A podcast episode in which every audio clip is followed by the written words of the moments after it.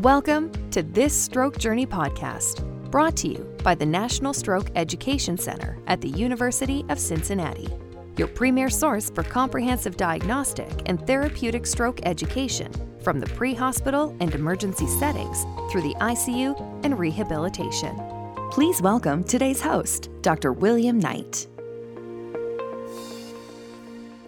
Hello, my name is Bill Knight. I'm an emergency and stroke physician from the University of Cincinnati, coming to you with the National Stroke Education Center. Today, I'm privileged to have my friend and colleague, Dr. Rob Stanton, join me. Rob is a vascular neurologist and one of my partners on the UC stroke team. Rob, thanks for joining us this afternoon. Thanks for having me. Today, we're going to go over a topic that has certainly evolved since I was a, a, resident and a fellow, and that's MRI for the diagnosis and, and I guess the incorporation in the management of acute stroke. When I was a resident, an MRI was largely used to confirm the existence of somebody who had probably already been diagnosed with a stroke, but I think that's changing some. Can you expand a little bit about some of the the promises, and I think at the end we'll wrap up with some of the pitfalls of, of the use of MRI in acute stroke? Yeah, certainly. I think that there are a lot of promises incorporating MRIs into the acute stroke workflow.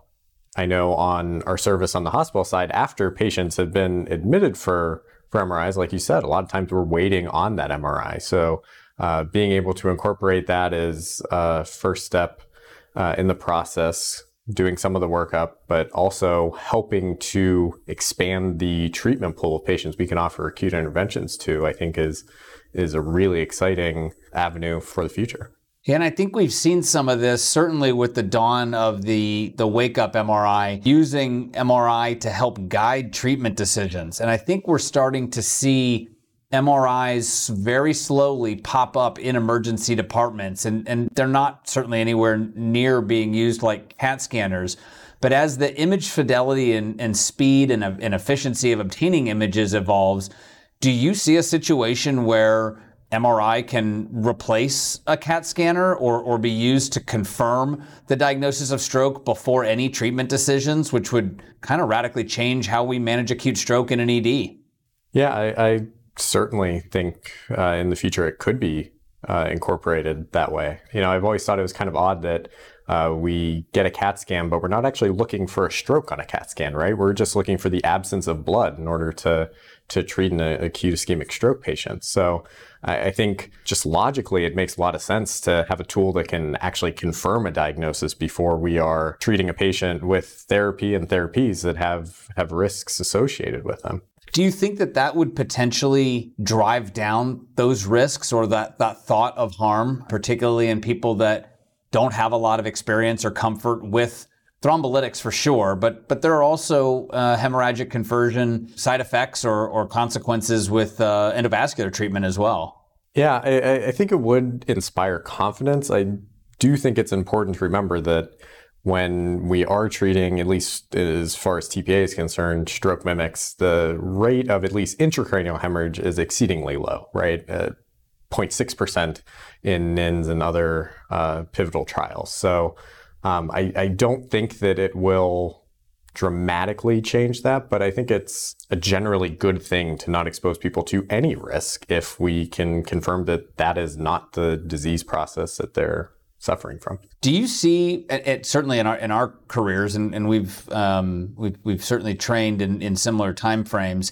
where where stroke becomes an image guided diagnosis and not, like you said, not a rule out, um, I guess more of a rule in, but an image guided disease versus some of the, the, the, limitations of the history and the clinical exam. And then, and then certainly that doesn't even speak to the limitations of, of a lot of the time windows that we operate on when we're on call.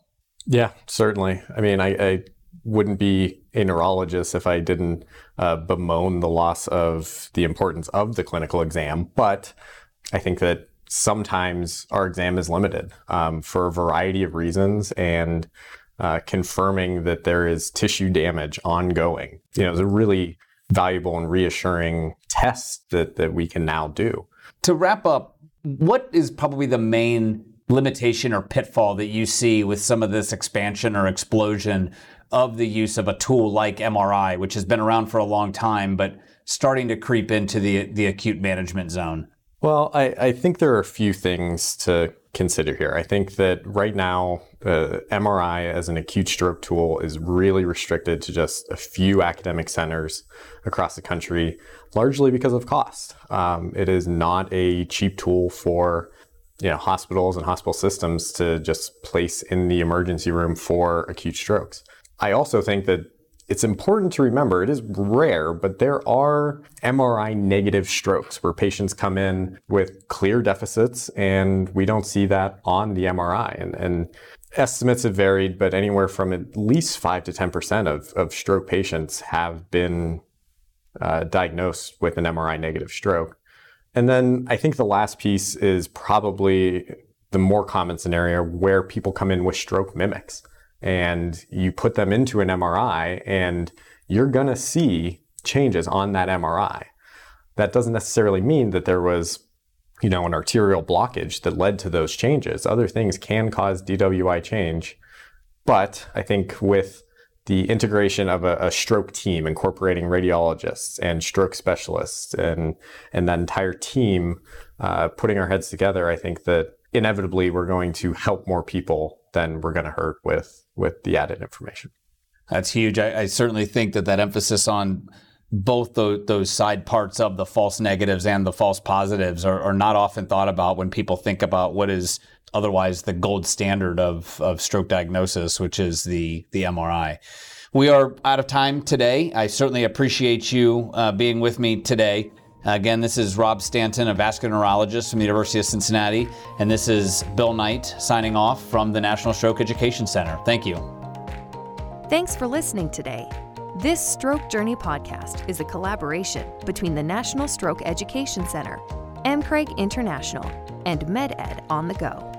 For more comprehensive, high quality educational resources for healthcare professionals, please visit strokejourney.com.